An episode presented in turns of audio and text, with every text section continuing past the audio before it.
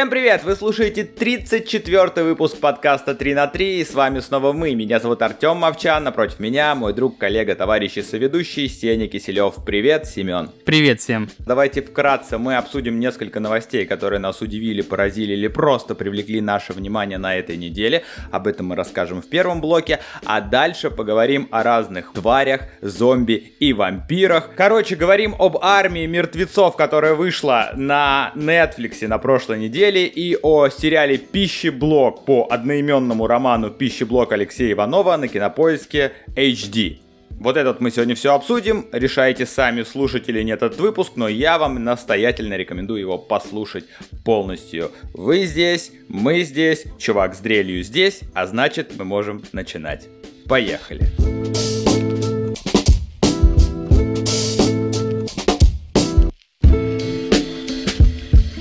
Что из новостей последних э, из на, в нашей жизни, которые произошли? Вам же наверняка интересно не только, как мы э, негодуем и ругаемся на то, какой плохой фильм вышел, или какой плохой сериал, или иногда говорим, ну, в целом классно, нам понравилось. Наверное, интересно что-то и о нас самих. Так вот, главная новость прошедшей недели из моей личной жизни. Моя жена уехала работать в Крым на три месяца, на все лето. Так что я теперь бобылем, живу дома, записываю этот подкаст на максимальной громкости, могу орать сколько хочу. Ну, правда, мне и раньше это не запрещалось. Но теперь я чувствую полную свободу, сидя на высоком барном стуле на нашей кухне со, в совершенном одиночестве. Вот такая новость.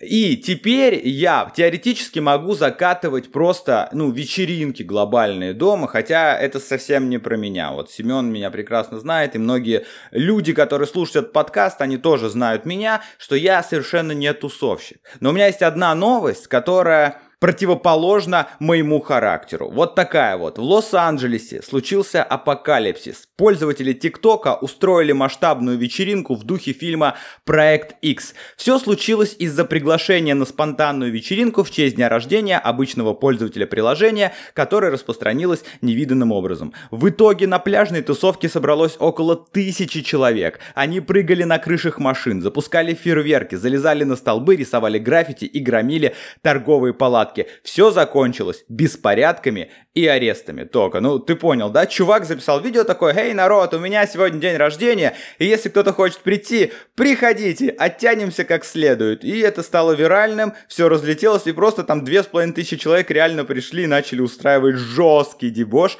как в фильме про Проект X. Я два раза произнес одно и то же, ну, если вдруг кто-то не понял, когда я читал официально вот эту новость, текст, немножко добавил от себя.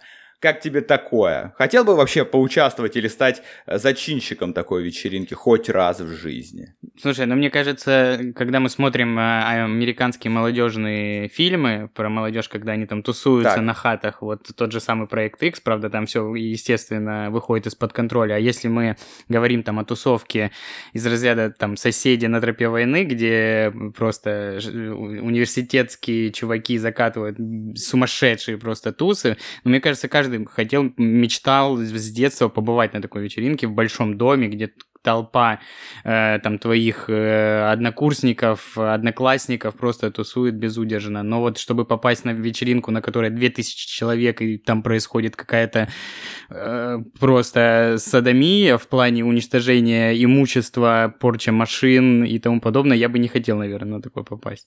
Неконтролируемая херня я это называю.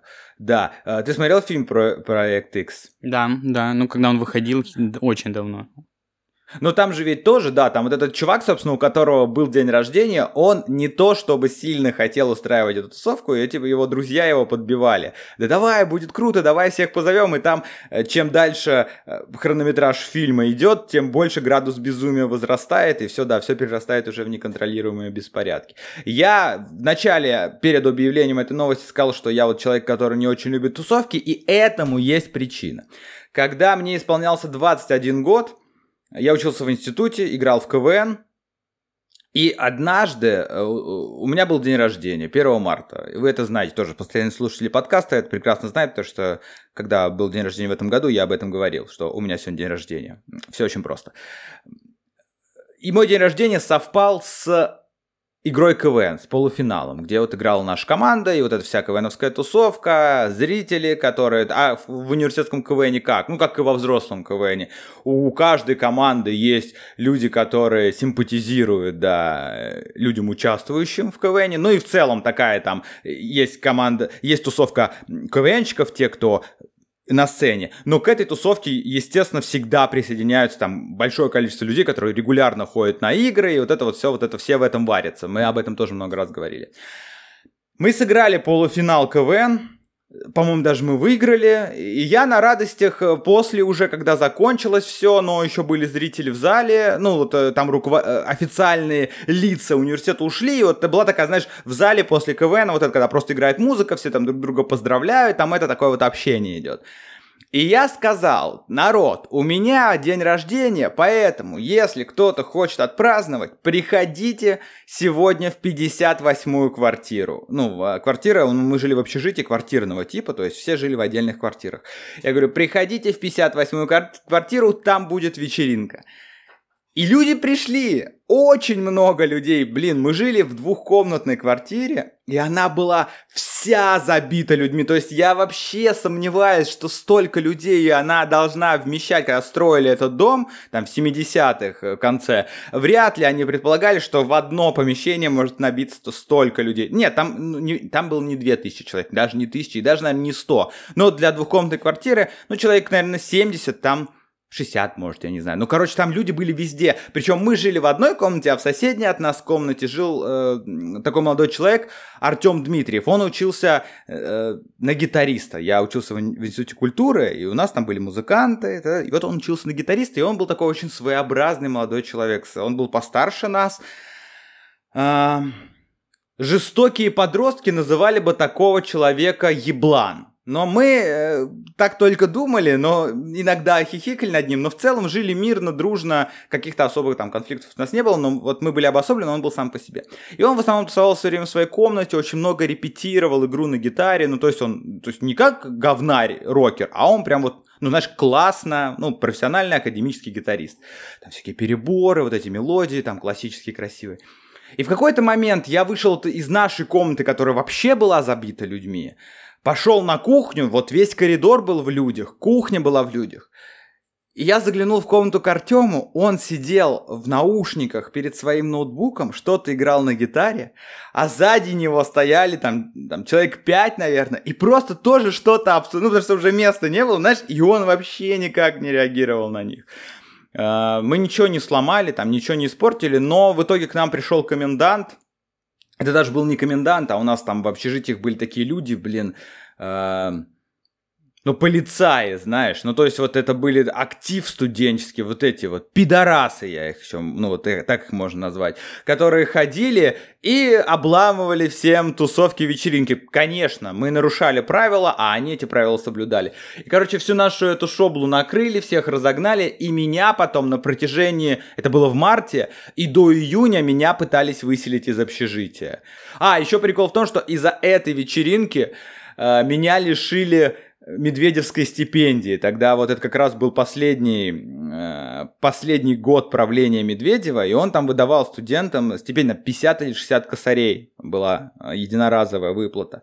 И меня типа факультет отправил, что типа вот Мовчан, вот ему можно дать стипендию, хороший студент. А те сказали, не, он дебашир, он устраивает вот такие вот э, вечери... притоны, притоны там говорили, притон устроил в общежитии, Поэтому его мы нет. Короче, к чему я все это? К тому, что я очень сочувствую этому парню, который позвал всех на вечеринку, потому что, конечно, увечья, которые они нанесли городу Лос-Анджелесу, имуществу граждан города Лос-Анджелеса, это вопросик посерьезнее, чем просто вечеринка в общежитии, где кто-то покурил на, э, на этом, на пляже. Ой, блин, почему на пляже? На кухне. Мне просто жена написала с Крыма, я сразу перенесся туда и сказал про пляж. Знаешь, вот почему, знаешь, мне кажется, почему они решили отменить твою стипендию? Потому что они подумали, что ты на 50 на 60 косарей можешь закатить такое, что там сгорит хуям это, блядь, общага вся.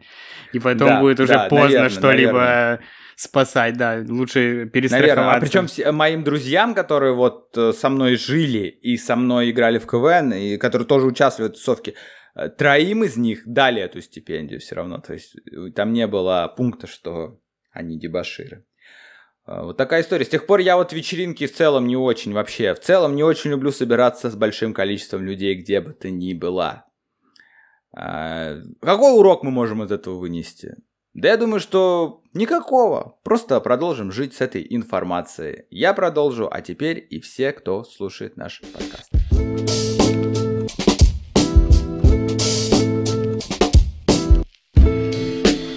Вот еще одна новость, да? Вот да. это, вот это вот. Ты понял. Про да. э, новость о том, что Amazon за бешеные почти что 9 миллиардов долларов приобрел компанию Metro Goldwyn Mayer, и, соответственно, весь ее каталог. И это, соответственно, фильмы о Джеймсе Бонде, в том числе тот самый злополучный, э, неу, не, неудачный, он как не вышедший до сих пор не вышедший до сих пор, да, фильм «Неудачник», «Не время умирать», очередная серия Бондиана, о ней мы тоже говорили, что она никак не может приткнуться никуда, никак не может определиться ни, ни с кинотеатрами, ни с онлайн-сервисами, кому бы продаться, где бы выложиться. И вот, наконец, а, Amazon отвалил, конкретно отвалил баба, скажем, отслюнявил как следует, и Джеймс Бонд теперь, видимо, будет на Амазоне, и я думаю, что «Не время умирать» тоже там выйдет. Но Ты на... рад этой новости? Ну, там еще в, из, из супер крупных фильмов в каталоге Мэтрон Голден Майер это «Хоббит», которого крутят по телеку просто безостановочно, как «Властелин колец», соответственно, он приносит хорошую прибыль.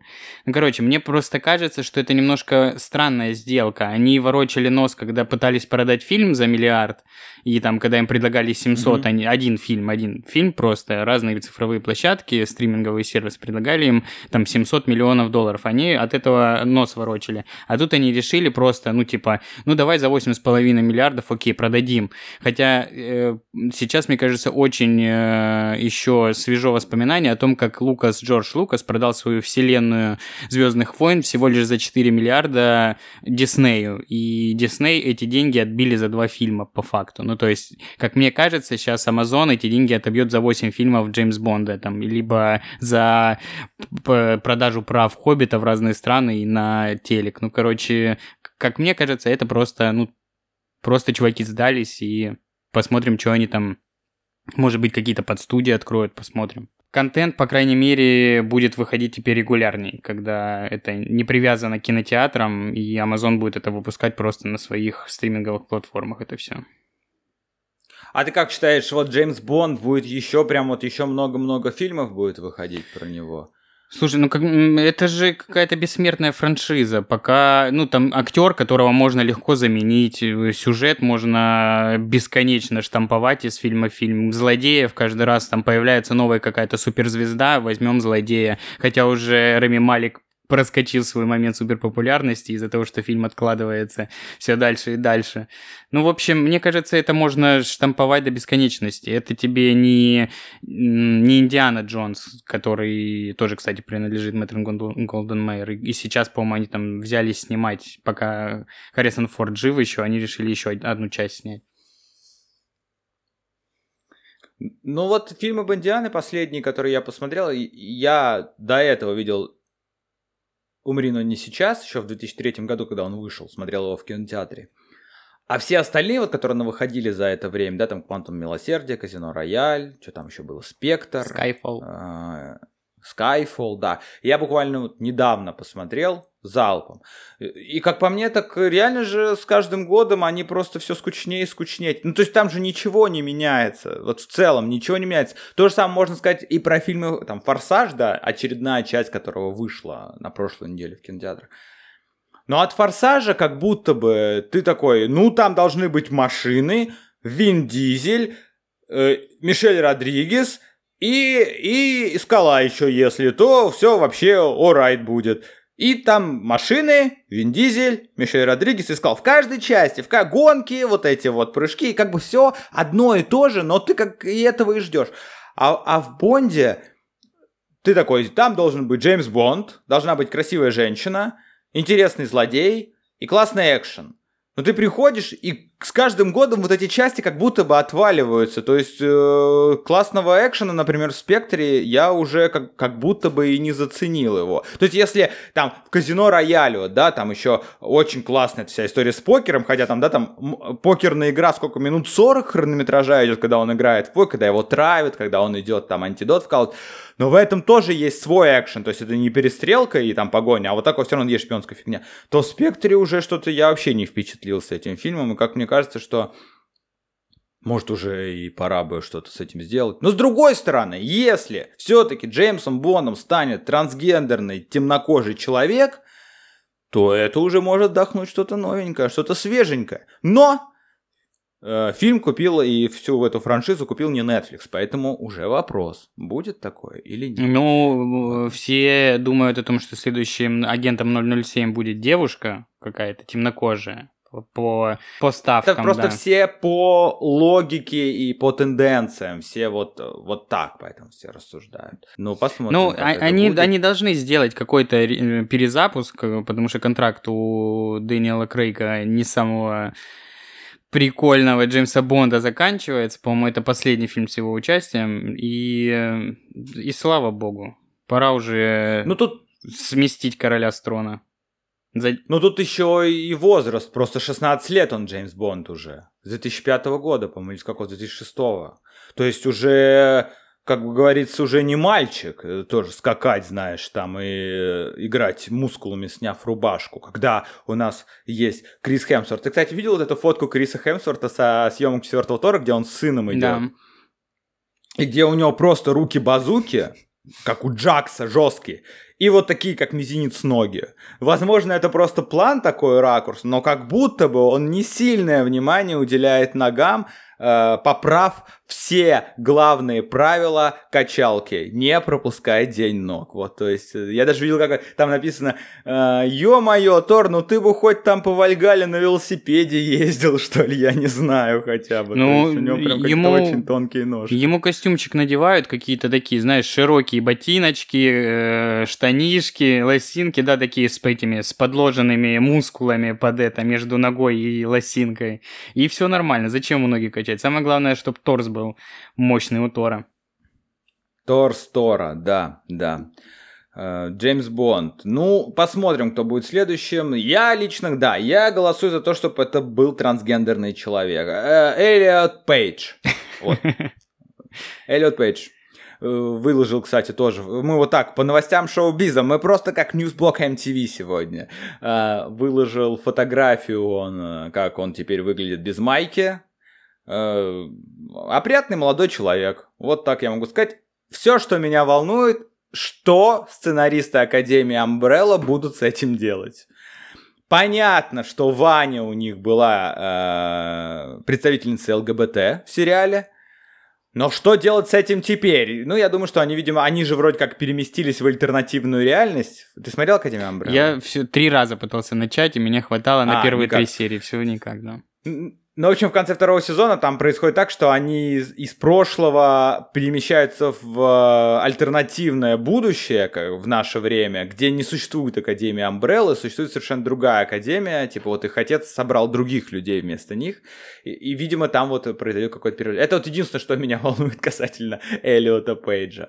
Uh, Тор, э, еще тогда, еще одну новость зацепим, вышел тизер-трейлер Вечных, проект, который я давненько жду. Несмотря на то, что до объявления этого проекта я вообще не был знаком с э, тем, кто такие вечные, вообще не так сильно углублялся. В целом, э, с комикс-культурой э, я так вот а, познаю ее параллельно с тем, как ее открывает миру Марвел. Ну, то есть, вот вы, когда вот там начали выходить первые фильмы, я тогда не то чтобы сильно читал комиксы, но потом вот углубился, да, там, раз, ну, в, в, в эти истории. А о Вечных, честно говоря, особо я ничего не знал, никогда не читал комиксы о них. Но вот э, тизер-трейлер мы уже обсуждали то, как опять-таки прокачался, да, и раскачался э, ин, пакистанский артист, который один из, из актеров э, Кремниевой долины и вот этого э, фильма. Но теперь мы выложили трейлер, мы его видели, посмотрели, оценили. И вот о чем я хотел сказать. Э, какое вот там разнообразие. Вот там вот финальная сцена, когда они стоят вот так, ну вот в конце тизера, когда они стоят в костюмчиках все в ряд. но там есть все. Это просто шведский стол какой-то. То есть э, там, там все есть. Там единственное только, как э, мне сказал наш товарищ, когда я ему сказал, смотри, тут, тут есть все. Я уверен, что еще вот она лесбиянка, просто этого сейчас пока не сказали, а он гей, и все, есть все. А он говорит, а где инвалиды?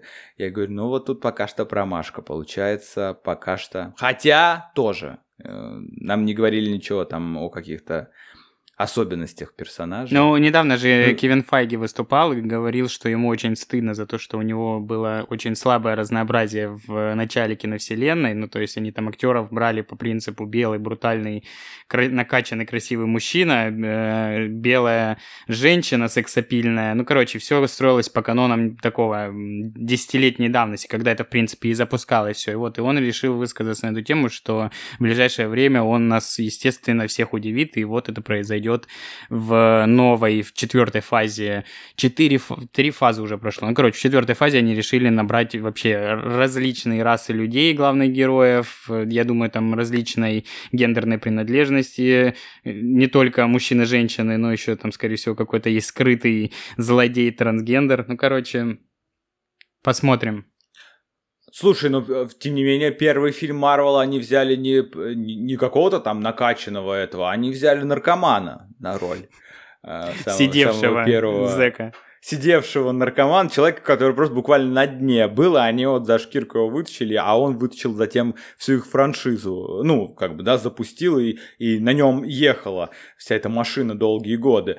Так что тут тоже главное, знаешь, этим все надо баланс держать, как сказал бы Танос. Идеальный баланс нужен во всем. И, кстати, тоже же ведь Кевин Файги заявил, что он жалеет э, о том, что в Докторе Стрэнджа они на роль старейшины взяли Тильду Суинтон, а не какого-то азиатского азиатского актера, что, наверное, можно... Да, я вообще не понимаю этих заявлений. Так там же, там же есть этот Бьонси, азиатский актер, который так нет, что старейшина в комиксах азиат, mm старый азиат, а здесь женщина.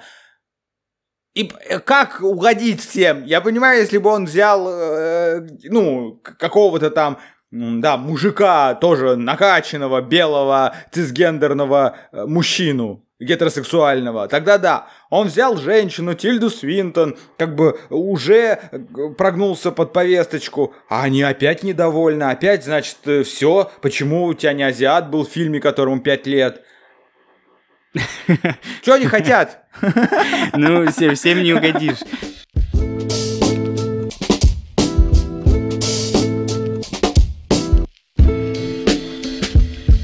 А, переходим к основному блюду сегодняшней программы, сегодняшнего завтрака, обеда или ужина, в зависимости от того, когда вы нас слушаете. Поговорим о творении Зака Снайдера, полотне, полотнище, втором уже, кстати, за этот год. Зак Снайдер как никогда продуктивен оказался на онлайн-стримингах э, и сервисах в этом году. Э, Армия мертвецов. И в отличие от Лиги Справедливости, на которую он жаловался и говорил, что вот, продюсеры меня гнобят, они сделали фильм не такой, как я хотел, а теперь я сделаю такой, как я хотел, и вместо двух часов буду вам четыре часа показывать то же самое, но еще, если захотите, и в черно-белом цвете. Но мы уже обсуждали Лигу Справедливости, не будем к ней возвращаться. Есть в ней свои плюсы и свои минусы, но в целом минусы есть большой, его много, и его ничем не прикрыть. Армия мертвецов. Здесь Зак, Зак Снайдер выступил не только как режиссер, но еще и как сценарист, как продюсер. И самое главное, что и прикольно в этом случае. Ну, не, как э, оператор. Как оператор, да, но удалось ему это не супер хорошо, потому что мне казалось, что я слеп периодически, он чересчур сильно использовал возможности фокуса, и местами он прям раздражал, особенно кадры, когда очень... Подожди, давай, да, давай по порядку, давай, давай не забегать вперед, давай, подожди, по порядку. Итак, «Армия мертвецов», для тех, кто еще не смотрел, вкратце о сюжете. Типичный зомби-фильм, как мы знаем, ну или если вы не знаете, мы вам расскажем, Зак Снайдер в целом зашел на вот этот пьедестал режиссеров, уважаемых и почитаемых в 2004 году, когда вышел фильм «Рассвет мертвецов», тоже зомби-хоррор фильм, он был его режиссером, многим он понравился, многие его оценили, такие «Зак Снайдер хорош, будем следить за его творчеством». И вот теперь он снова спустя 16 лет, да, возвращается к этой теме, но делает это не просто так. Вот помнишь, мы когда-то там, сколько-то уже много, у нас уже 34 выпуск, уже много выпусков назад мы говорили о том, что современные фильмы, которые в особенности выходят на стримингах, начинают делать вот такую мультижанровость. Вот э, пример там «День курка», угу. где у нас есть типичный фильм про петлю времени в стиле «День сурка», которая была просто трагикомедией, да, и фильм «Перестрелка» там, с экшеном, с постоянными убийствами, с разлетающимися мозгами, то есть херак объединили два фильма. Или, например,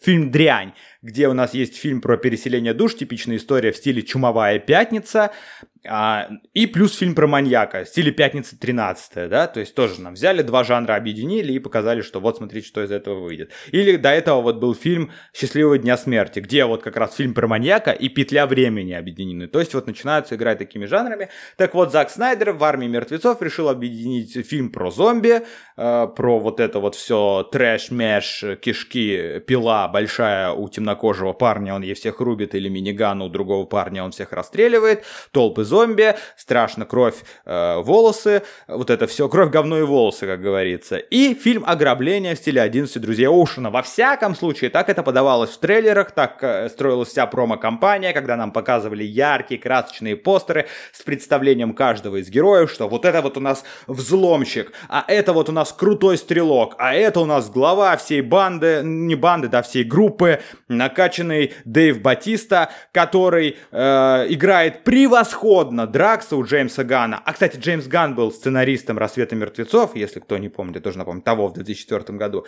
Прек- прекрасно играет э, тупого Дракса у Джеймса Гана, и ему это очень идет. А здесь он играет опять тупого Дракса, но только как бы его персонаж уже не должен быть тупым Драксом. Он должен быть лидером группы, там, э, любящим отцом, человеком, потерявшим все из-за этого зомби-апокалипсиса. Но если бы он периодически добавлял вот фразы в стиле Дракса, ну, которые вот эти вот комедийные, то в целом ничего бы не изменилось. То есть, если бы сценарий этого фильма писал не сам Зак Снайдер, а Джеймс Ганн, то я думаю, что Дэйв Батиста был тем же самым человеком, что и э, Стражи Галактики. Так вот, у нас есть вот персонажи, и они идут на ограбление. Вот такая вот предыстория, вот так вот это все случается. И у нас есть 2 часа 30 минут хронометража, где вся эта ситуация разыгрывается, да, весь этот спектакль. Э, как нам сделать так, чтобы не только обсирать этот фильм? Вот вопрос, который бы я хотел задать в самом начале, потому что, как мне кажется, просто бомбеж двух э, душнил. Слушай, никому не интересно, надо как-то и похвалить. Ну, давай, я думаю, я думаю давай так. начну с Дэйва Батисты. Я хочу, если кто не знает, это бывший рестлер. Ну, то есть, скорее всего, ему пару раз все-таки прилетело э, стулом по голове, и поэтому он не может все войти в роль, вжиться. Ну, то есть, они его, да, Джеймс Ган его прекрасно заметил, засунул в на, э, просто идеально подходящему роль Дракса. Потом он появился еще в «Бегущем по лезвию», в таком в маленьком эпизоде такого, типа, странного, злого дядьку непонятного. И тут очень спорный вопрос, почему э, Зак Снайдер дает ему главную роль. Ну, то есть это должен быть актер, который, за которым интересно наблюдать на протяжении двух с половиной часов. А, к сожалению, пере, ну, там, э, местами мне реально хотелось немножко посмеяться над ним, потому что это все выглядит комично, нелепо, когда он э, разг постоянно беседует с дочкой на, на какие-то животрепещущие, волни, волнительные, очень важные для них темы, но это не вызывает никаких суперсильных эмоций правильных, которые были задуманы режиссером, они вызывают почему-то э, пропорционально там обратные, ну там совсем другие эмоции, кроме там, э, кроме нужных задуманных режиссером. Вот. И в целом, если вот э, приплюсовать еще сюда замут с отрядом самоубийц, ну, как мне кажется, они опирались на это. Те же разноцветные постеры, один в один, очень сильно похожие на отряд самоубийц. Э, замут с тем, что э, толпа народу идет на такую не суп, ну, нелегко выполнимую задачу, просто пробраться в Лас-Вегас, который обнесен э, стеной такой трамповской из контейнеров состоящей. Им надо пробраться внутрь э, Вегаса и похитить похитить э, из э, хранилища 200 миллионов долларов. При том, что э, один момент очень важный, почему-то упущенный. Человек, который посылает их за этими деньгами, Это владелец этого казино, внутри которого находится, соответственно, хранилище. Почему он не сказал им пароль от этого хранилища? Вот в самом начале. Вот это меня больше всего, конечно, волнует. И таким образом они что? Они, таким образом они должны были ввести комедийного персонажа, этого немца, э, который там шутки так себе отмачивает. Я бы хотел сказать о плюсах. Смотри, я э, всю неделю, честно говоря, я его... Ты ушел, да? Ну ладно. Э, Семен ушел, э, я остался один. Я напоминаю вам, друзья, э, вообще, получается, остался один, у нас есть только вы. И у меня есть только вы, поэтому прямо вот так, прямо посреди обсуждения фильма, я еще раз вам напоминаю, что если вам нравится наш подкаст, вы всегда можете нас поддержать. И нам не нужны никакие деньги. Нам достаточно лишь ваших теплых слов, рекомендаций от вас вашим друзьям, например, в социальных сетях, или просто подписки на нас в Яндекс Музыке, или оценки в Яндекс Подкастах, комментарии в Яндекс Подкастах. Там уже есть целых 52 комментария, отзыва, они очень приятные, 52 оценки, отзывов гораздо меньше, звездочки. Э, спасибо вам большое. И если вы еще этого не сделали, но слушаете нас регулярно, то, пожалуйста, сделайте это. Порекомендуйте, поставьте оценку и подпишитесь. Это очень поможет продвижению нашего подкаста. И кроме того, очень сильно порадует нас и даст нам новые силы, новые м- стремления, чтобы развивать этот подкаст, делать его еще более интересным, звать новых гостей. Наконец-то осмелиться и позвать не только своих друзей, а может быть каких-то незнакомых нам, но тем не менее, но не менее интересных и классных э, гостей. Вот так. Это вот краткое вступление. Пока Семен уходил, я решил вот с вами немножечко на эту тему пообщаться. Ну а мы продолжаем говорить о фильме «Армия мертвецов» Зака Снайдера. Я посмотрел его неделю назад, как только он вышел.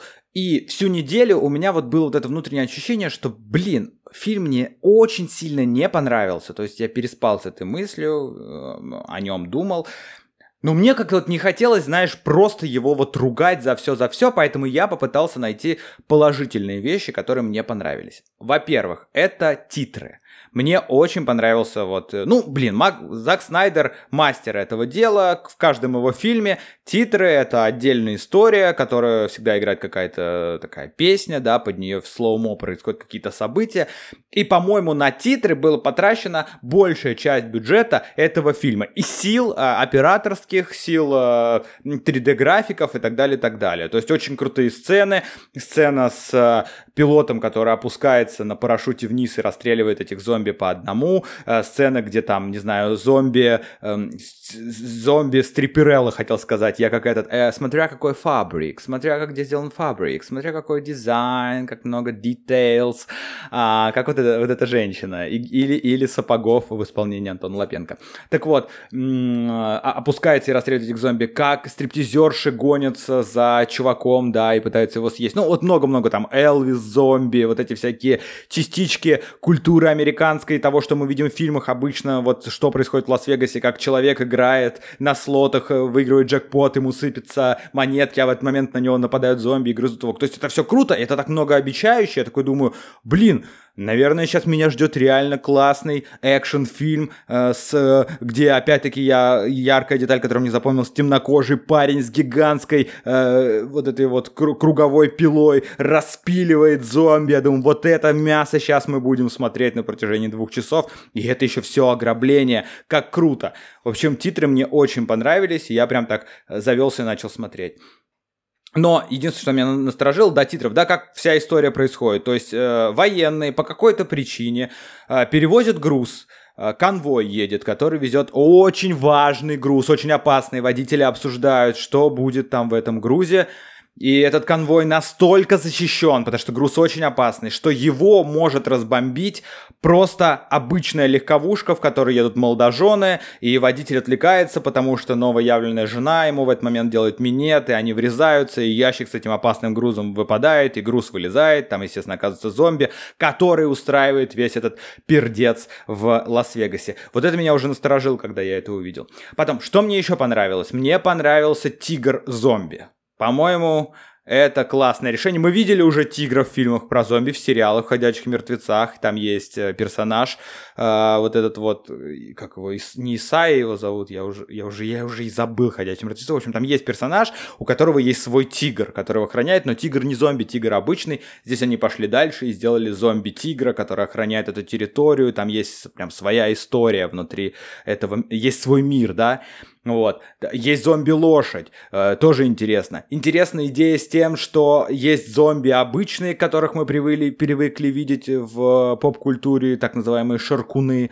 А есть зомби-альфы, которые уже стали разумными, ну, то есть, да, какие-то но, новая, новая раса. По сути, этот прием, который мы уже видели или читали э, в произведениях, где, типа, есть новый вид просто, да, по сути, новый вид людей, которые тоже хотят выжить вот в этом своем царстве, у них есть какие-то, там, есть свои отношения, но просто вот они вот такие вот, они немножко другие, но вот у них есть, есть э, какой-то коллективный разум, да, есть э, предводители, есть своя королева. Это тоже мне показалось вначале очень интересным. А, я все это записал в плюсы. Но потом это же все и становится минусами фильма. То есть вот э, на этом у меня плюсы заканчиваются, мне больше не за что похвалить. Я посмотрел еще фильм на фильме на Netflix, на Netflix там есть, 29 минут идет. И после его просмотра мне еще меньше захотелось ругать фильм, потому что я увидел, блин, сколько сил вложено, сколько людей работало над этим. То есть, знаешь, вот обычно ты смотришь, когда фильм любого, ну, многие, да, даже самый там высокобюджетный, и тебе он не нравится, ты такой, да этот фильм говно. Но потом, когда ты вот видишь, сколько людей вложились в это, сколько людей потратили своего времени, своих сил, своей энергии, э, своего желания, как они горели этим, когда делали, что не хочется это ругать. Ну, то есть, как будто бы, блин, они так старались, но это все равно так плохо все получилось. И вот от этого у меня вот диссонанс. Вот у тебя как ты, согласен с моими плюсами или нет, если вот так?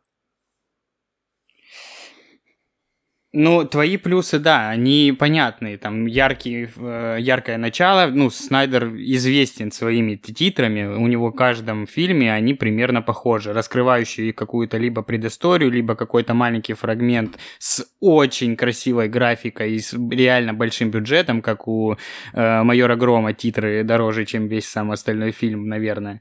Вот. И да, я хотел сказать по поводу зомби, что м- есть э, фильм, я легенда, ты же помнишь, с Уиллом Смитом.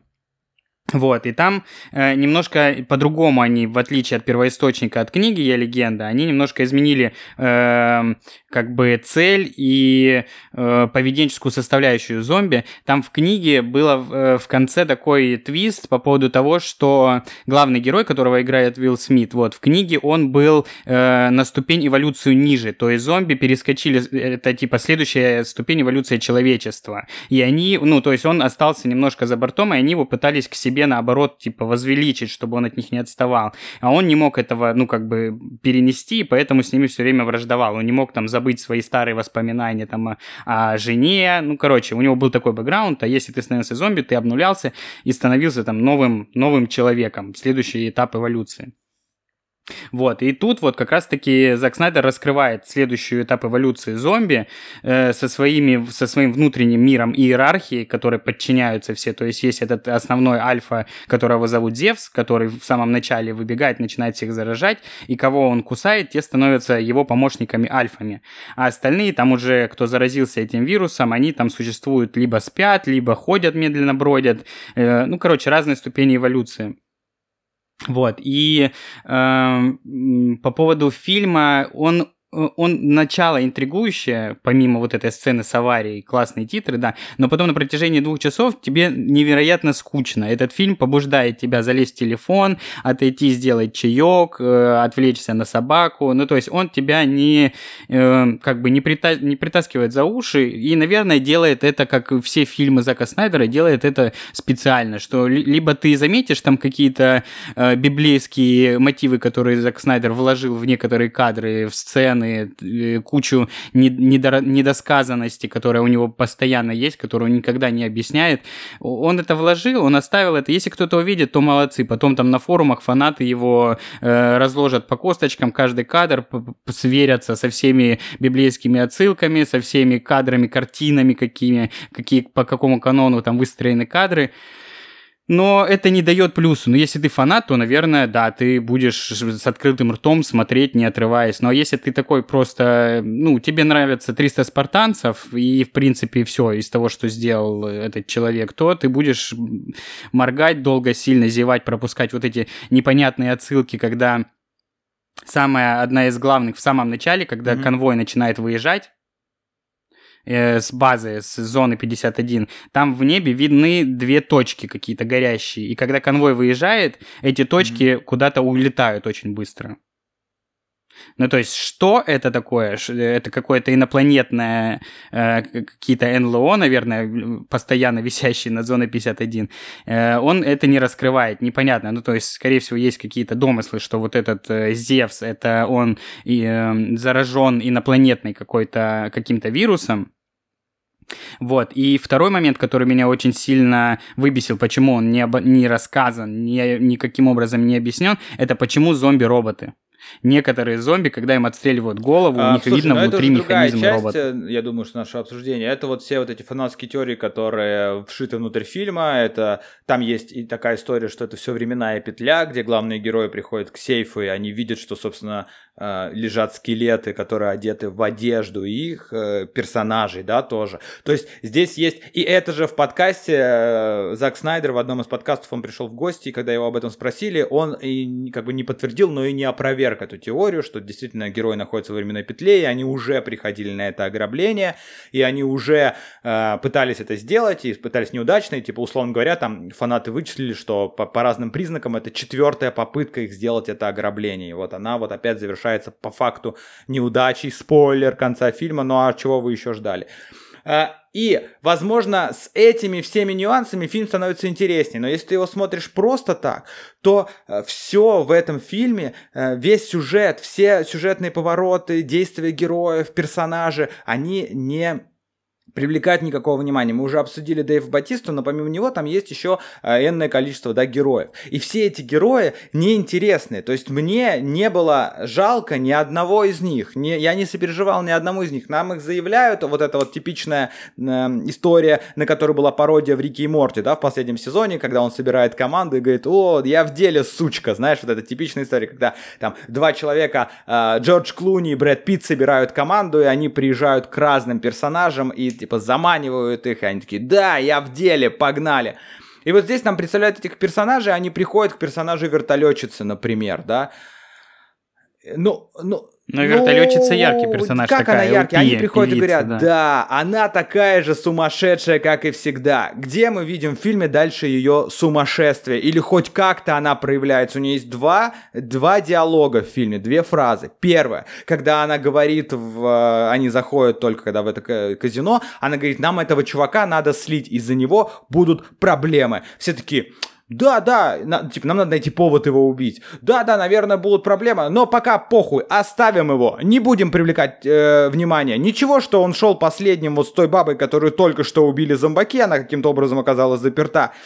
Оставим его пока, оставим, подумаем о нем. И все, больше никакого сумасшествия. Не... Потом она на вертолете улетела, прилетела. Все, вот весь персонаж. Нам показывают моего любимого еще раз, черного парня с большой бензопилой, который перед тем, как они заходят на территорию зомби, говорит э, немцу, никогда не смей трогать мою бензопилу. То есть мы как бы понимаем, это его, то есть если он персонаж игры бы был, то он бы вот, когда ты его выбираешь, он с бензопилой, с большой стоит, и ты понимаешь, что сейчас будешь играть за него и резать зомби бензопилой.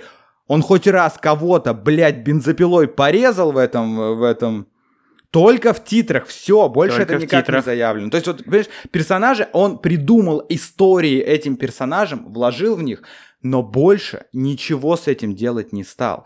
У нас есть м- толпы зомби, которые нам показали в этом Лас-Вегасе, и ты думаешь, сейчас они зайдут, и там будут толпы зомби, с которыми они будут сражаться. Они заходят и такие, это что? А это зомби, а они когда жара, они, короче, вообще отрубаются, вот спят вот так прям на улице. Они просто спят вот так вот на улице, прям вообще. Да, ничего, ничего, да, ничего страшного. Они просто спят, мы можем идти. Тут, блядь, была толпа зомби в титрах, но сейчас ничего страшного, все нормально. Потом, а, мы договариваемся, у нас есть договор, они здесь, эти альфы, они живут по своим правилам, у нас будет с ними договор. Вот мы им отдадим человека, они нас не тронут. Но при этом альфы сидят в этом своем Олимпусе, Олимпе, да, В целом они оттуда вообще не выходили до конца фильма. Они вот забрали этого чувака и ушли. И можно было спокойно пройти по улице и зайти в этот э, казино. Но мы пойдем через здание, которое будет наполнено просто обычными шаркунами, с которыми у нас нет договора. И пусть они нас убьют. Или не убьют, если мы будем очень аккуратны. Это нам нужно просто, чтобы, ну, на нагнать хронометража, но это не будет нести никаких последствий. А самое главное, он писал сценарий такой, так, ну в целом же мне же нужно, чтобы была трагедия, чтобы их убивали, всех героев. Нам же нельзя, чтобы они просто, ну, зашли и вышли, да? Нам надо их, чтобы убили. Поэтому мы их убьем в последние 15 минут фильма всех сразу. Ну, и чтобы их смерти пролетали вот так, пах, пах, пах, пах, чтобы зрителю вообще было наплевать на смерть каждого из них. И при этом мы не добавим особо никакого экшена с зомби. То есть, смотри, сначала я такой смотрю и думаю, слушайте, ну это фильм про зомби. Здесь не надо пытаться какой-то сценарий, какие-то, знаешь, ходы гениальные, ну, да, пытаться их вычленить. Это здесь не надо. Это фильм про зомби, это экшен, это мясо. Это, как я уже сказал, кровь, говно и волосы, и кишки. Но потом я смотрю, а этого нет. Есть сцена, когда они в конце перестреливаются. В слоумо побегали, чуть-чуть постреляли. Ну, то есть, что должно быть в этом фильме, кроме титров, чтобы можно было сказать, что да, это классный фильм. Там, сюжет, его нет. Герои, картонки, неинтересные. Я не буду говорить о том, как они играют. Нормально, нормальные актеры играют, кроме дочери его, да, она, блядь, просто ебанаш. Тоже. Э, значит, она, у нее подруга ушла, ее украли зомби. Она такая, так, ты, сука, ты отвела ее, а у нее дети, они одни остались, некому за ними ухаживать, поэтому я пойду туда и тоже сдохну, чтобы у этих детей вообще никого не осталось. Вот такая моя идея. Как вам, бать? Как, как тебе? Ладно, пошли, только никогда не уходи с моих глаз. Она такая, да-да, блядь, конечно не уйду. Конечно, я уйду с твоих глаз. Ну, то есть, все это вот, вот здесь вот у меня уже начинает бомбить, потому что ну, я я не удержался, но, не но удержался, это же ведь вот, вот все идет вот так, что все по накатанной. И чем дальше, тем этот ком несовпадений, нелогичностей становится все больше и больше и больше. И в конце нам показывают, ну ближе к концу нам показывают твист, что оказывается цель вообще их прихода туда была совершенно другая. И отсюда возникает логичный вопрос. А почему заказчик изначально не сказал им, что у них другая цель, что им надо пойти и сделать вот это, и за это он заплатит им вот столько? Наверняка у этого человека есть деньги, то есть, и они, и это как мы обсуждали с Амазоном и Метро Голден Майер, наверняка на той цели, которую он преследует, он заработает гораздо больше впоследствии. То есть можно не давать им эту приманку, то есть эта приманка нужна просто, чтобы нам сказать, это фильм, в котором мы совместили зомби и фильм про ограбление, а ограбление тоже нет. Есть просто сцены, где чувак вскрывает сейф. То есть у нас есть чувак, который умеет вскрывать сейфы, чувак вскрывает сейф. Все. То есть если в «Один из друзей Оушена» они поднимали дом, да, поднимали, блядь, дом, то здесь они просто заходят и вскрывают сейф. Ну и да, и ничего бы, ничего бы не поменялось. Но это точно так же, да. если бы он им сказал пароль от то этого есть, сейфа. Ну, ну а к чему мне, тогда? Да, ну, ну, то есть, и вот эти все дыры, они э, заставляют тебя об этом думать. И их бы мог, еще раз повторюсь, прикрыть классный экшен. Но этот классный экшен в первые три минуты, когда идет заставка, а дальше его нет.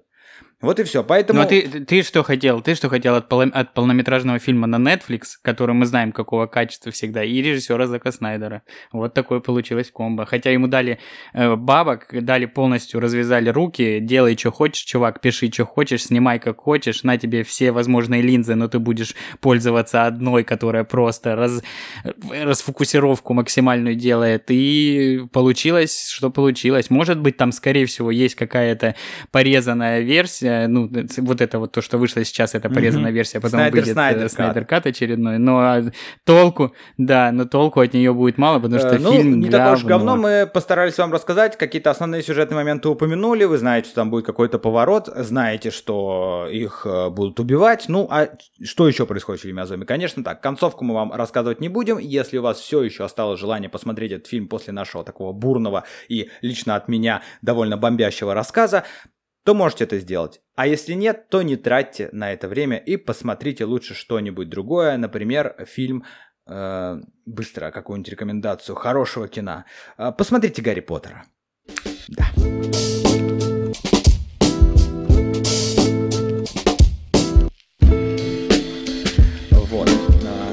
Еще одна вещь, о которой мы, несмотря на то, что уже у нас довольно большой хронометраж, но мы там, может быть, что-то и подрезали, и вы об этом никогда не узнаете, но мы вам все-таки еще расскажем и обсудим фильм, точнее сериал на Кинопоиск HD «Пищеблок» российского производства. Очередная такая вещь, которая можно э, на манер Netflix назвать «Кинопоиск HD Original». Да? Сериал по роману э, Алексея Иванова «Пищеблок». Лето, 80-й год, э, Советский Союз. Должна произойти Олимпиада. Юные школьники едут э, в детский пионерский лагерь на отдых. Я думаю, что многие из нас э, ездили в пионерские лагеря. Ты ездил? Ну, уже не пионерские, у нас просто были детские оздоровительные лагеря. Да, я был под Туапсе в а, лагере ты один раз, да, был или нет? Сколько ты примерно раз был? Один, один раз, а. да, всего был. И на пятый день, я помню, тогда были еще карточные системы телефонов, ну, то есть ты мог карточку такую покупаешь там на, да -да. за 50 рублей на 5 минут, вставляешь телефон, и я на пятый день звонил со слезами на глазах, умолял умолял маму забрать меня оттуда, потому что мне было там просто невыносимо херово, но на следующий день, 6 числа, я вообще просто забыл уже, как, как произошел какой-то у меня щелчок в голове, на следующий день я забыл уже о существовании родственников каких-то, которые живут хер знает где, не на побережье, я просто там оставшийся, притом мы ездили на три недели, ну то есть 21 день, да, такой, знаешь, всегда, да, да, мощный, мощный забег, то есть вот с 6 дня по 21 я там просто был королем этого как это называется, как напомню, как это называется, когда у них там первый, второй, третий, четвертый в течение Смена. лета. Смена, Смена, да, королем смены был. Вот. Слушай, ну тогда, может быть, с тобой произошло то же самое, что происходит с главным героем этого сериала, о чем мы сейчас и вам и расскажем. Я был четыре раза или пять раз э, за свое детство в лагерях, и я ненавидел ездить в детские лагеря. Для меня это все время был стресс мне все время было это неприятно, я чувствовал себя все время в заперти. И вот муж моей тети, о которой я вот рассказывал, э, о тете я рассказывал в выпуске про MTV, если с Денисом Харешко, если вдруг вы его не слушали, обязательно послушайте. Он как-то раз, э, они приехали с моими родителями вместе меня навещать в лагере, когда я в самый первый раз ездил, и он сказал фразу «приличное и хорошее место лагерем не назовут». И вот, э, это, вот эта фраза жила со мной все годы, что я ездил в лагеря. Конечно, я ездил на море, это было прикольно, из Москвы летом поехать на море, но мне вот прям вот не нравилась вся вот эта вот э, история. Так вот, пищеблок, юные школьники советские едут отдыхать, э, заселяются на смену, и в какой-то момент э, начинают происходить жуткие мистические вещи. Э, часть пионеров, это тоже описано, написано в описании сериала и книги, э, становятся вампирами. И вот главный герой Валерка Лагунов, мальчик, пионер, а, становится свидетелем вот всех этих событий и пытается противостоять э, вампирской кодле, что свои щупальца и язычки, а именно так вампиры в этом сериале пьют кровь, распустила по всему лагерю. Нет, самое страшное, ну то есть фильм подается как э, такой мистический, ну такой местами ужастик, да, то есть они подают его такое, что-то пугающее должно быть. Но самое страшное для меня было это уйма необоснованных источников света, которые раздражают твой глаз в каждом кадре, особенно в темное время суток. Там напихано столько несуществующих в то время вот просто лишних приборов света, которые, ну, не существовало в обычных лагерях в пионерских, зеленых цветов, фиолетовых, э, синих, таких ярких, разбросанных по всему лагерю, которые видны в каждом кадре ночного режима этого фильма. Это меня пугало больше всего, потому что это очень-очень странно. Не может быть такого в таком фильме. Я понимаю, что это снимала студия Александра Цикала «Среда», которая любит все так модненько, знаешь, это вот э, как в свое время Джей Джей Абрамс внес в голливудском кино вот эти вот полосы, знаешь, которые модные были от источников света, такие, как будто рас, расслаивался свет. Вот. А Александр Цикало внес тоже свою такую картинку в отечественный, э, в отечественный кинематограф. У него такое все яркое, жирненькое, каждый кадр такой выстроенный. Вот. И тут это, к сожалению, не пошло на пользу, а только немножко отталкивает. Пока что вот это я могу сказать. Да, я посмотрел три серии, которые вышли на, на данный момент. Э, э, во-первых, сразу бросается в глаза вот что. Помимо картинки, да, полностью с тобой согласен. Первый э, момент, который отталкивает, что ты не веришь, что дело происходит в 80-м году. Совершенно верно. Из-за огромного количества почему-то розового цвета.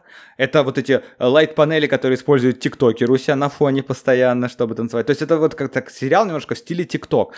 Они частично одеты все тоже не по моде. Там, то есть там кто-то одет, как будто он из 80-х годов, а кто-то одет в одежду из H&M. И это сбивает абсолютно весь настрой твой на то, чтобы погрузиться в эту эстетику, да, пионерского лагеря 80-х годов.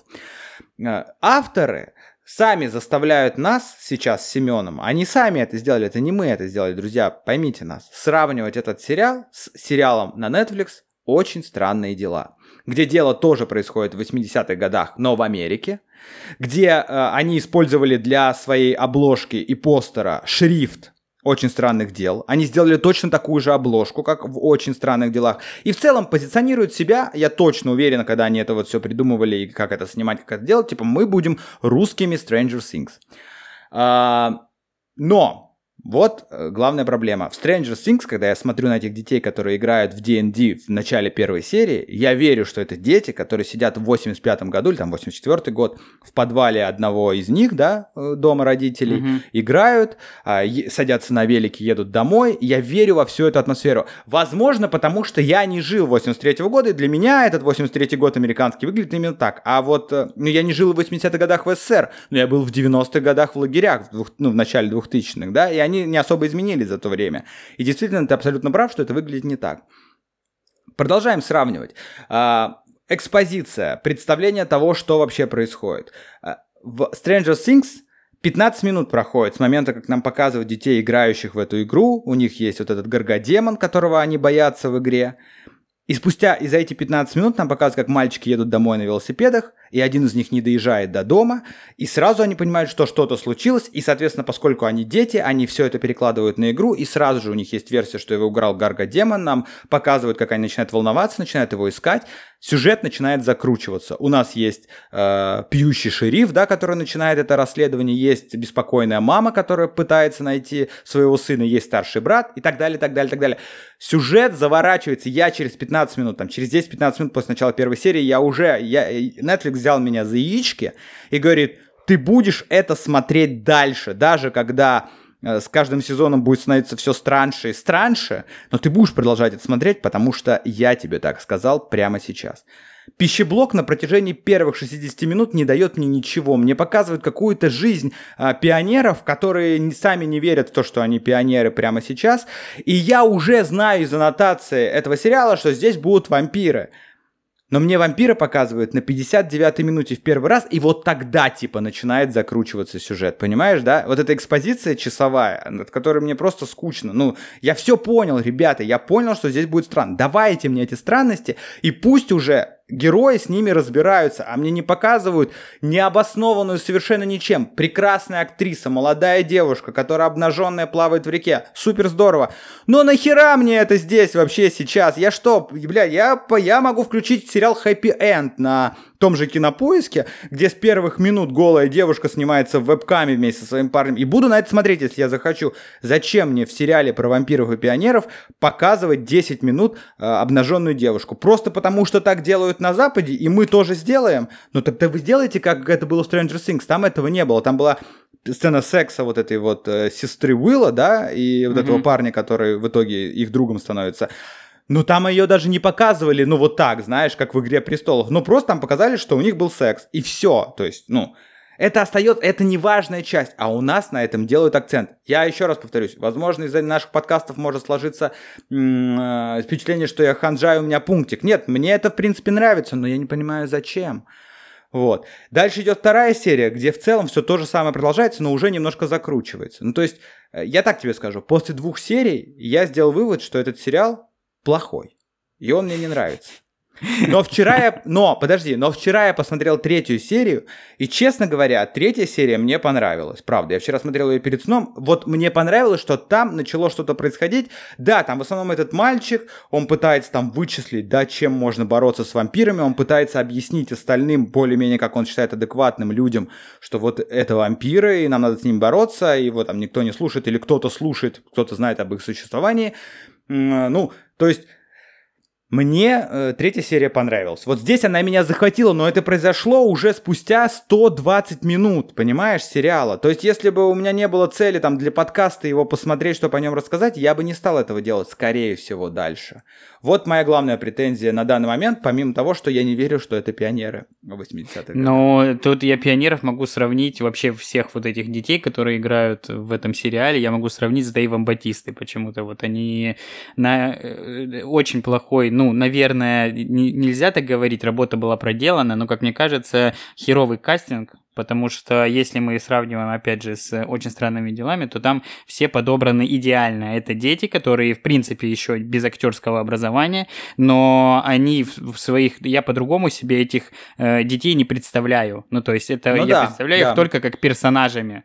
Ну, то есть я там, когда смотрю Инстаграм э, 11, ну, то есть я такой, ого, она уже э, просто женщина, а, но она у меня в голове все равно тот вот персонаж с, с э, побритой головой, который там, у которого кровь из носа течет. Ну, то есть это стопроцентное попадание в, действ... в главных героев, и актеры тащат на себе вообще, ну, просто за собой весь сюжет. Как бы там к третьему сезону все, ну, реально становилось безумнее от того, что от действия, но там главный герой, который закидывают тебя шутками, которые есть там комичные персонажи, есть э, драма, ну, то есть они вот, дети это проживают это и тащат за собой там, понятное дело, что есть два главных э, взрослых человека, которые тоже там на заднем плане мельтешат, но вот основной это дети. Здесь же дети ну, их поставили в кадр, им объяснили, в принципе, попробовали до этих школьников донести всю суть, пиони... кто такие пионеры, как э, вообще жили люди в 80-е годы, хотя у них есть ощущение, что в карманах у всех телефоны, и они там вот ждут, когда закончится кадр, и они полезут там в телефон и ковыряться тикток мотать.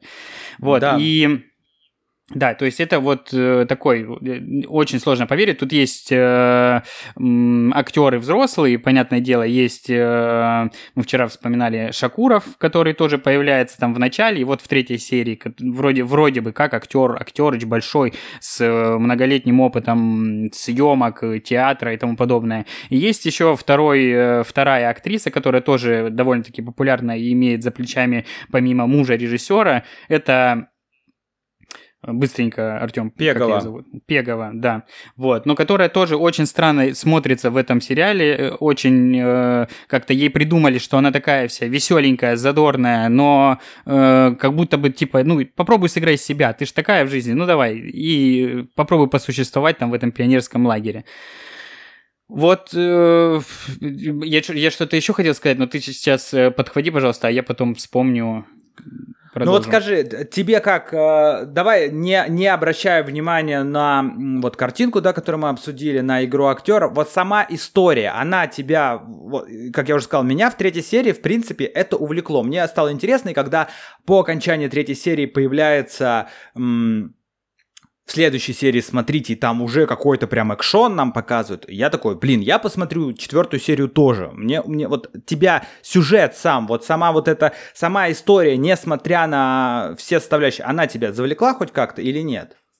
Uh, ну вот смотри, давай вот начнем с самого начала. До того, как я посмотрел этот сериал, у меня были большие реально надежды на это, потому что, ну, блин, чувакам дали, э, компании Среда дали офигенный сеттинг. Ну, то есть им дали 80-е годы, разгар Олимпиады, пионерский лагерь и вампиры. Ну, то есть это же, блин, это вот делай просто, просто ты сними классно, возьми классных актеров и все, тебе ничего не надо. Ну, там просто придумай внутренний мне истории, что происходит в лагере, а не концентрируй внимание на одном персонаже, главном мальчике, который не супер круто играет, и у тебя будет вообще, ну просто, тебя вознесут до небес. Но, э, как мы знаем, и у компании Среды были промахи с тем же самым ремейком э, этих Misfits, Помнишь, они для СТС снимали э, один в один, тот же самый, который там вышел несколько серий и закрыли этот сериал. Вот. И да, я хотел сказать по поводу того, почему очень медленно развивается действие. Ну, то есть там к концу первой серии, на 50-й, 59-й минуте нам заявили, все-таки наконец-то вампиров показали. И по факту первая вся серия это знакомство с, ну, с миром, как они там существуют, кто такие главные герои. Вот, я хочу сказать, что мы зачем-то, ну, не зачем-то, а смотрим до сих пор э, сериал «Рассказ служанки», уже четвертый сезон сейчас идет. Угу. И, наконец-то, в четвертом сезоне, если кто-то, ну, там, хоть как, первый сезон смотрел, потом забросил, в четвертом сезоне, наконец-то, главная героиня э, выбирается из Гелиада в Канаду. Ну, то есть в четвертом сезоне. Там два сезона лишних было. Она могла во втором сезоне спокойно оттуда убежать и уже извне бороться. Но они э, иногда большие, большие студии, компании э, думают, что рас, э, там э, мы растянем на подольше, чтобы нам продлили потом это еще на несколько сезонов, мы будем все работать, зарабатывать денежки, и у нас у всех будет все хорошо. Но по факту ничего не происходит на протяжении 11 серий сезона, ни черта, не, не движется сюжет. Точно так же, наверное, здесь. Это хорошо, что они в конце первой серии заявили вампиров. Артем, ты должен радоваться этому, что они не показали его в конце сезона, когда кого-то кого-то в первый раз укусили, как это было с э, этим э, «Сорви головой», когда он надел костюм в конце первого сезона. Ну, слушай, э, не будем сейчас уже про «Сорви головой». Хочу одно сказать, что там не обязательно было ему надевать костюм, потому что там все, что он делал в течение сезона и без костюма было прекрасно. Но здесь я просто, я это сказал просто, чтобы вот сравнить с э, странными делами, да, с которыми сами создатели себя и сравнивают и ассоциируют. И вот, вот и все. Но, и как мне кажется, здесь-то не должно быть, по идее, никаких сезонов. Здесь э, есть книга, которая уже написана, есть финал. Более того, я не читал книгу, я не читал ничего про этот сериал. Но здесь все так построено, что в первой серии, вот пока нам все это представляли, представляли я, в принципе, как мне кажется, уже все понял что есть что и что будет дальше происходить. Я, давайте я сейчас предположу, вы не считаете это за спойлеры, я просто вам, э, ну вот свои, да, идеи, а потом мы с вами сравним, когда сериал выйдет полностью. Итак, у нас есть детский пионерский лагерь, э, буревестник, привозят детей, э, там есть некий э, ветеран гражданской войны, которого, как ты уже сказал, играет Шакуров. Он уже, очевидно, это 80-й год, а он ветеран гражданской войны, то есть ему сколько? Лет 90 как минимум, а может быть и больше. Так? Так, Uh, то есть он, был, он уже был взрослым человеком, когда была гражданская война. Конец десятых, начало 20-х годов 20 века. Сейчас 80-й год. Соответственно, мы уже понимаем, кто, блядь, здесь главный вампир. И кто этих всех пионеров превращает в вампиров. Э, кроме того, да, это же аллюзия, вот эта вся вампиризм этот весь, это аллюзия э, того, как э, соци социализм, коммунизм, вся эта идеология действовала на молодые умы. Потому что э, как это происходит в сериале, каждый раз, когда человек становится вампиром, он становится очень правильным, начинает надевать на себя галстук, соблюдать все правила, и пионер всем ребятам пример становится вот таким вот хорошим. Даже главный хулиган лагеря, который всех обижал, который ничего не хотел делать, слушать, когда он становится вампиром, он начинает носить галстук, и начинается, вот, в общем, у него пионерская зорька начинает в жопе играть. Это нам абсолютно вот эта история про то, как идеология распространялась в Советском Союзе. И вот, собственно, ее главный э, источник это вот старый генерал Красный, да, который воевал за Красную, у которого серп и молот набит на предплечье. То есть он главный вампир. Соответственно, этот парень будет каким-то образом э, с ним э, сражаться, коммуницировать. Скорее всего, этот взрослый вожатый Игорь, да, который там есть, тоже в какой-то момент к нему присоединится, потому что сейчас этот парень к нему все время обращается и пытается ему донести донести, что да здесь все вампиры, а он ему говорит, да хватит тебе, Валерка, это все сказки. И они будут как-то вместе бороться с этой стаей вампиров и с этим вот главным э, Шакуровым. И, на, и, и, собственно, сериал Альфа. закончится тем, что они, что они победят. Да, вот. Я думаю, что весь сюжет будет именно таким, и это все понятно становится еще вот на, на 15-20 там, минуте, но при этом ничего не начинает развиваться. Еще раз я повторяюсь, вот моя претензия. Но третья серия ок, Поэтому, ребята, если вы еще не начинали смотреть, рекомендую. В целом рекомендую посмотреть. Если Кинопоиск HD у вас подключен, сами потом решите, досматривать или нет. Но от меня плюс-минус такой к этому сериалу есть. А, кстати, еще вот такой прикол, там, когда серия закончилась, оказывается, на э, подкаст-сервисах выходит прям целый подкаст «Пищеблок», где ребята-ведущие обсуждают каждую серию, разбирают ее и рассказывают, и, возможно, делают это гораздо лучше, чем мы с Семеном. Так что нам за это никто не платит, но если есть желание, посмотрели сериал, можете зайти и вот сразу после нас конечно же, и порекомендовал своим друзьям наш Серия. подкаст, зайти и послушать подкаст «Пищеблок» от Кинопоиска HD. Может быть, так вы еще глубже, еще больше погрузитесь в эту атмосферу пионерского вампиризма.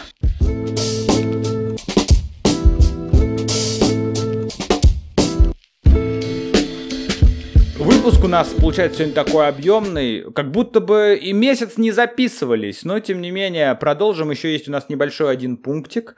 А, честно вам признаемся, три выпуска мы пытаемся записать и рассказать вам об играх. Потому что мы не только смотрим кино и сериалы, но еще играем в видеоигры. И изначально, когда-то давно, тогда еще, в конце августа 2020 года, мы заявляли, что мы здесь будем их обсуждать. Поэтому для всех тех, кто интересуется играми, будет финальный сегмент нашего подкаста сегодняшнего выпуска.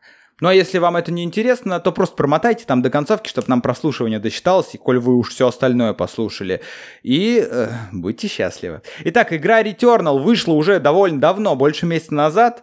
Мы с Семеном ее прошли и хотели бы вам вот немножечко рассказать. Это первый такой э, эксклюзив, э, единоличный эксклюзив PlayStation 5. Эта игра вышла только на этой консоли, не, вы, не вышла на PlayStation 4 или где-то еще. И поиграть в нее вы можете только если являетесь счастливым э, таким редким обладателем PlayStation 5. Returnal. Семен, расскажи, что за игра, об чем вообще, что за сюжет, что вообще делать надо? Да, это вообще полностью новая EP, то есть это новая игра, у нее не было никаких до этого других э, частей, это не переиздание, это вот полностью новая EP от компании, которая делает, э, делала до этого такие э, маленькие проекты, не очень большие, то есть вот эта Returnal игра, это очень высокобюджетное такое больш, большое полотно, э, AAA, э, в которое вложено много усилий, много времени и короче, поставлена такая крупная э, вставочка на эту игру, что она принесет прибыль, она получит хорошие рейтинги. Она получила, да, хорошие рейтинги. По поводу продаж я не видел никакой информации. Ну, давай к сюжету. В общем, у нас есть главная героиня, которую зовут Селена. Она терпит крушение на непонятной планете, на которую она летела, чтобы понять, что такое белое, белый шум, да, по-моему, называется. Белая э, тень. Белая сигнал. тень. Сигнал поступил, она летит, чтобы посмотреть, что, что это за сигнал, терпит крушение, падает на эту планету. Такая, ой, надо добежать до него. И бежит на, по направлению источника сигнала. Ее убивают в, в первой же схватке с серьезным соперником. И она э, просыпается опять возле своего корабля и понимает, что она попала во временную петлю. Как мы любим, как мы сегодня да. не раз об этом упоминались. Очень много сейчас произведений, в которые упоминается временная петля. Очень модная тема. Да. И потом на протяжении огромного количества раз вы будете умирать не раз и появляться возле своего корабля новеньким, обнуленным, без вообще без ничего, по новой начинать забег чтобы разобраться, что происходит вообще, что, как она очутилась на, этом, на этой планете, почему там эта временная петля, что происходит, э, почему она видит там свой дом на этой планете. В общем, там загадка на загадке похлеще, чем у Зака Снайдера, и как у Зака Снайдера, не на все вопросы мы получим ответы за первое прохождение. Так. Ну и стоит добавить, что эта игра относится к жанру roguelike шутер, то есть, э, да, действительно, после каждой смерти у вас все обнуляется, все обновляется, нужно проходить все заново, комнаты, по которым вы бегаете, все время в рандомном порядке создаются, генерируются, то есть э, карта меняется, в зависимости от каждого прохождения игры. И ваша задача добежать до конца, победить босса и перейти в следующую локацию. И так пять раз, потому что там есть пять разных локаций, пять боссов, вы должны с ними сражаться, и чем больше вы повышаете свое собственное мастерство в этой игре, двигаете, стреляете, прыгаете, тем э, больше игра вознаграждает вас за это, дает вам новые какие-то апгрейды, э, и э, благодарит за то, что вы в нее играете. А, ну что, Семен, было тебе сложно, было тебе интересно? Рассказывай. Это реально крутая игра. Я ее, наверное, поставлю на одну полочку с Bloodborne. Ну, то есть она заставляет тебя страдать, и от того, как, как э, ты, у тебя что-то получается, ты получаешь от этого очень сильные эмоции. И они, ну, несравнимы, понятное дело, с Bloodborne, но примерно к нему приближаются. Ну, это реально прикольная игра. И самая главная фишка этой игры, чего не было в Bloodborne, это просто феноменальные ощущения от геймпада, которые дублируют тебе все возможные звуки, э, происходящие в кадре. Э, идет отдача тебе в руки от капель дождя, которые падают на скафандр главной героини. Ты ощущаешь джойстиком вообще все вокруг, ну, вокруг тебя, что происходит. 3D-звук, который дополняет это все, это просто не, ну, непередаваемое ощущение если у вас э, есть PlayStation, то обязательно попробуйте в нее поиграть, пятый PlayStation, потому что там э, все вот эти основные фишки, которые были заявлены на релизе PlayStation 5, они вот в эту игру э, как бы они в этой игре есть, и ты понимаешь, что такое Next Gen не через картинку пока что, потому что там э, графика, ну, прикольная, но не предел мечтания, а вот через э, джойстик, через геймпад, через э, звук, это все там на высшем уровне. Это невероятно сложная игра, которая может, уже много об этом говорили, что она многих может оттолкнуть своей хардкорностью, там нет уровня сложности, ты просто тебя, э, ты бежишь, и если у тебя не хватает каких-то умений, которые ты наработал за какое-то заенное количество часов в, в плане управления главным героем, э, прыжков, э, уворотов, стрельбы, вовремя перезарядки оружия. Если тебе не хватает этих скиллов, то тебя моментально убивают, и ты начинаешь все по новой, пока не отточишь это все до, до автоматизма и не будешь там справляться с закрытыми глазами со всеми этими противниками. И по, по, ну, по ходу прохождения игры ты, я сталкивался с ощущением, что эм, локации, на которых ты прибиваешь э, до, по которым ты бегаешь, их изучаешь до момента босса, они намного сложнее, чем сами боссы. То есть есть пять основных главных противников, с которыми ты сражаешься, и они, по, по сути, не супер сложные. Ну, то есть э, это не суть игры как мне кажется, суть игры это э, прокачивание скиллов на вот территории до, до боссной территории. Ты там бегаешь себе, прыгаешь, уворачиваешься. А на боссах мне запомнился только Гиперион. Это четвертый босс, который играет на органе просто. У тебя в ушах э, стоит э, офигенная музыка органная, которая заглушает все его там выстрелы. Ну, короче, это невероятно круто сделано. Остальные боссы посредственные. Ну, то есть они не особо запоминаются. Кроме этого, еще третий босс, которому надо летать по платформе платформам, но это просто механику они поменяли, усложнили немножко, но по факту все то же самое. Mm-hmm. И в целом игра мне очень нравится, когда сюжет подается через какие-то куски, обрывки, э, через записи, через голосовые там аудиодневники этой главной героини. Как, ну, по факту в том же Bloodborne там нет, там нет прямой линейной подачи сюжета, там это все разбито на какие-то, ты вычитываешь в каких-то заметках, где-то ищешь, сталкиваешься с какими-то NPC, у них узнаешь какие-то детали сюжета. Ну, в общем, мне нравится, когда это все не, не, не вот так не в лоб тебе подается, а как-то все закручено, за, там, ну, короче, есть какие-то тайные у них э, приемчики, как это делать, и, понятное дело, чтобы понять весь сюжет, я прочитал уже, нужно пройти второй раз, найти еще какие-то э, части солнца этого. Осколки солнечного света. Да, и после этого тебе откроется настоящий финал, потому что после прохождения первой части ты опять полностью обнуляешься и а, возвращаешься к своему кораблю. Да, совершенно верно. В общем, друзья, если есть приставка, если есть желание и любите пострадать, то не только же смотреть фильм Зака Снайдера «Армия мертвецов», чтобы страдать, можно еще и поиграть в подобное, но только со знаком плюс. Подкаст 3 на 3 рекомендует игру Returnal.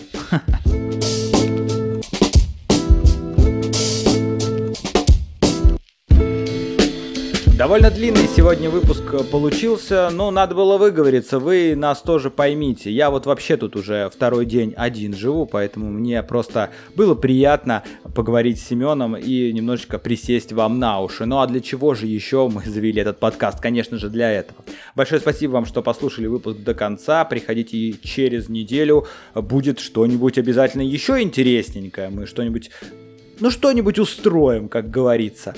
Вот. А пока мы с вами прощаемся, желаем вам хорошего настроения, прекрасной первой летней недели. Кстати, завтра уже лето, 1 июня, так что давайте, давайте договоримся с вами здесь на берегу 31 мая. Ну или, возможно, вы слушаете чуть позже. А, договоримся с вами вот о чем. не проебите это лето. Немножко мата в конце, но так, чтобы взбодриться. С вами были Артем Мовчан, Сеня Киселев. Всем пока. Пока. Пока-пока.